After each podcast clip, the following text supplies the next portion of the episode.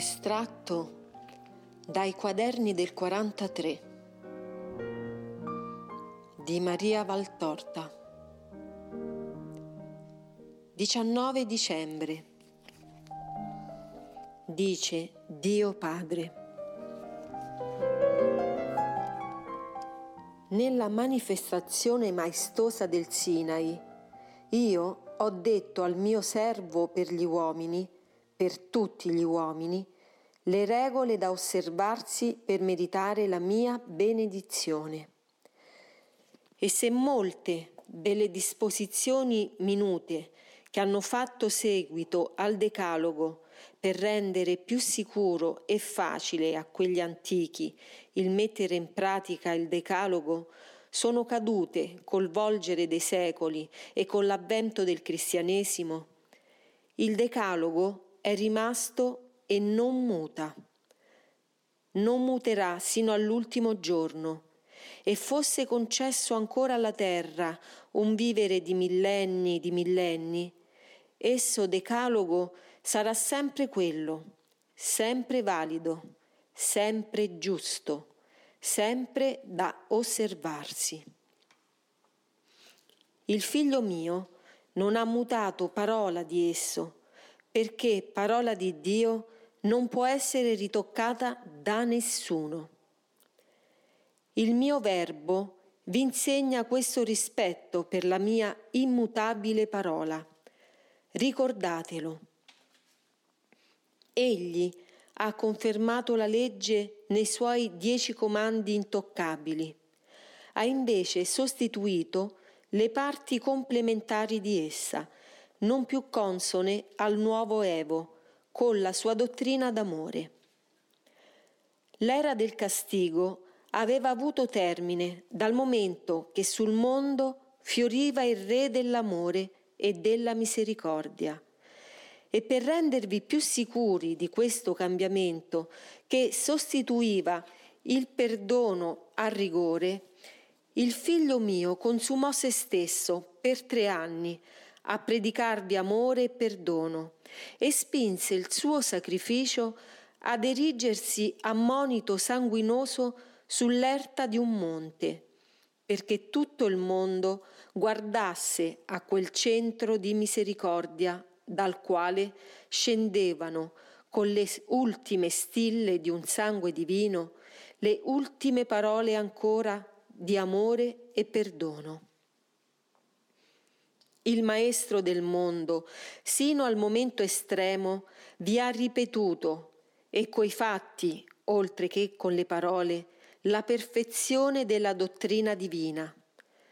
Perfezione perché al decalogo antico egli ha levato le disposizioni più umane delle minuzie mosaiche ed ha sostituito il suo codice tutto d'amore. Ma il decalogo resta e resterà.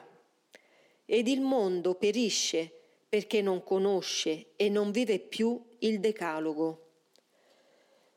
Dove sono più coloro che investiti di autorità familiare insegnino ai figli la prima e più necessaria cosa da sapersi, la mia legge?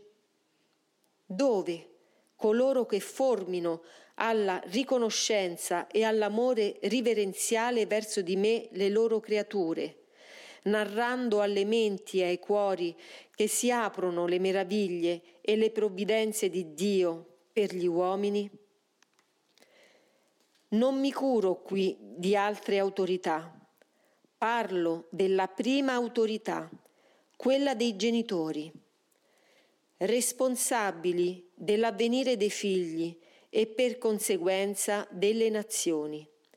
Perché se le autorità di potere che vi reggono avessero in tutto il mondo cristiano di fronte l'infinito numero delle autorità familiari ferme nel rispetto e nell'educazione verso Dio e nelle cose di Dio, si limiterebbero in certi eccessi che non solo profanano le generazioni giovanili, ma preparano giorni sempre più tremendi alla terra, poiché da essere giovanili corrotti a atei non possono che sorgere delinquenti, sia delinquenza singola o delinquenza sociale, sarà sempre delinquenza che spinge al delitto, al furto, al sopruso, al tradimento, alla rivolta, a tutte le nefandezze che rendono la terra un anticipato inferno e gli uomini dei demoni crudeli gli uni con gli altri. Sognate tempi migliori, ma, e ripeto parole vecchie di millenni e sempre nuove, ma chi vi darà un tale spirito da temermi ed osservare i miei comandamenti, affinché voi e i vostri figli siate felici in eterno?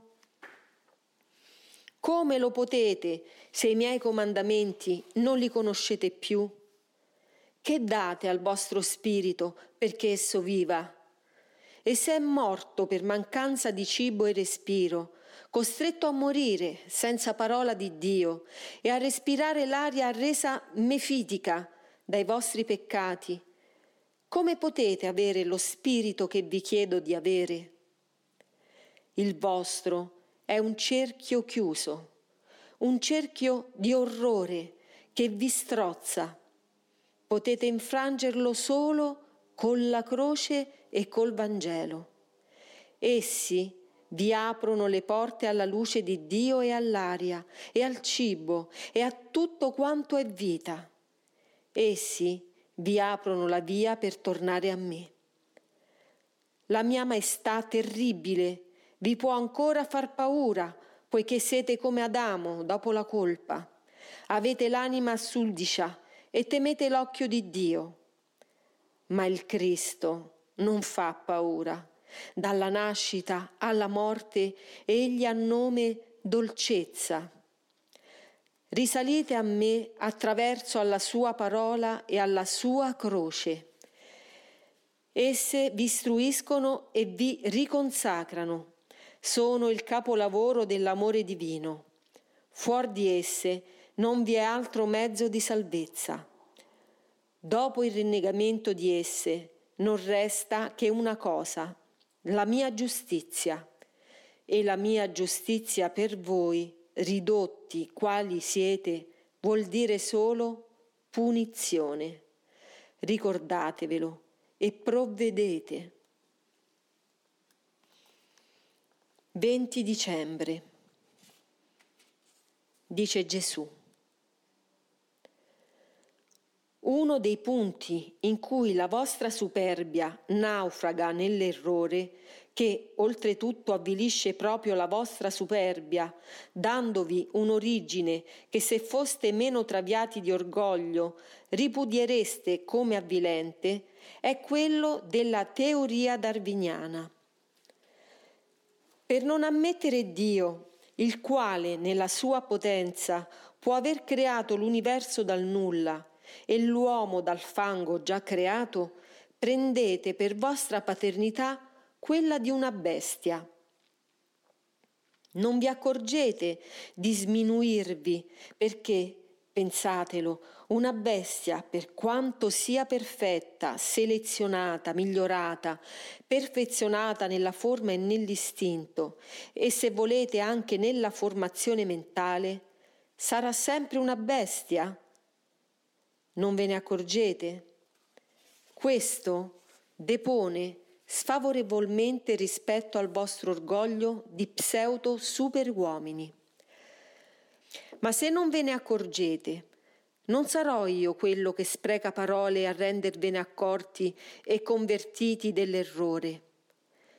Vi chiedo soltanto una cosa, che in tanti quali siete non vi siete mai chiesta, e se mi potrete rispondere coi fatti, non combatterò più questa vostra avvilente teoria. Se l'uomo è derivato dalla scimmia, la quale per evoluzione progressiva è divenuta uomo, come mai che in tanti mai anni che sostenete questa teoria non siete mai riusciti, neppure coi perfezionati strumenti e metodi di ora, a fare di una scimmia un uomo? Potevate di una coppia di scimmie intelligenti prendere i più intelligenti figli e poi i figli intelligenti di questi e così via. Avreste ormai molte generazioni di scimmie selezionate, istruite, curate dal più paziente, tenace e sagace metodo scientifico. Ma avreste sempre delle scimmie. Se mai vi fosse una mutazione, sarebbe questa che le bestie sarebbero meno forti fisicamente delle prime e più viziose moralmente, poiché con tutti i vostri metodi e strumenti avreste distrutto quella perfezione scimmiesca che il Padre mio creò per questi quadrumani. Un'altra domanda. Se l'uomo è venuto dalla scimmia, come mai ora l'uomo, anche con innesti e ripugnanti incroci, non torna scimmia? Sareste capaci anche di tentare questi orrori se sapeste che ciò potesse dare sanzione approvativa alla vostra teoria. Ma non lo fate, perché sapete che non riuscireste a fare di un uomo una scimmia. Ne fareste un brutto figlio d'uomo, un degenerato, un delinquente forse, ma mai una vera scimmia. Non lo tentate, perché sapete in anticipo che fareste una pessima riuscita e la vostra reputazione ne uscirebbe rovinata. Per questo non lo fate, non per altro. Perché di avvilire per sostenere una vostra tesi un uomo a livello di un bruto non sentite nessun rimorso né orrore. Siete capaci di questo e di ben altro. Siete già voi dei bruti, poiché negate Dio e uccidete lo spirito che vi differenzia dai bruti. La vostra scienza mi fa orrore. Avvilite l'intelletto e come dei folli neppure vi accorgete di avvilirlo. In verità vi dico che molti primitivi sono più uomini di voi. 21 dicembre dice Gesù. Altro segno della mia venuta fu la pace. Il mondo era tutto in pace quando nacqui. Ero Dio e Dio è amore. La guerra è odio. Ero il principe della pace. Non potevo venire che mentre sulla terra era la pace nuovo Adamo che dà inizio alla seconda generazione dell'uomo, annullando col suo martirio la generazione perversa del primo, nacqui come il primo alla vita mentre non vi era lotta nel mondo. E se per quel che di incancellabile che Satana vi ha opposto ancora durava la strage degli animali compiuta dall'uomo e degli animali fra loro, Prima non vi erano neppure queste. Gli uomini fra loro erano in pace, almeno fra loro erano in pace. Meditate, la guerra è odio e Dio non è dove è odio. Per meritare Dio bisogna essere senza odio, verso nessuno. Inutile qualsiasi mezzo se manca Dio e Dio non lo potete avere perché odiate con una ferocia di belve rese idrofobe dalla fame. Non dico altro, perché siete indegni di avere altro, e del mio bene vi fate strumento per nuocere a voi e agli altri. Dico solo questo. Condizione prima per uscire da questo inferno è che prima usciate dall'odio che vi veste e che strappiate da voi l'odio che è come la midolla delle vostre ossa, poiché siete odio dentro e fuori di voi.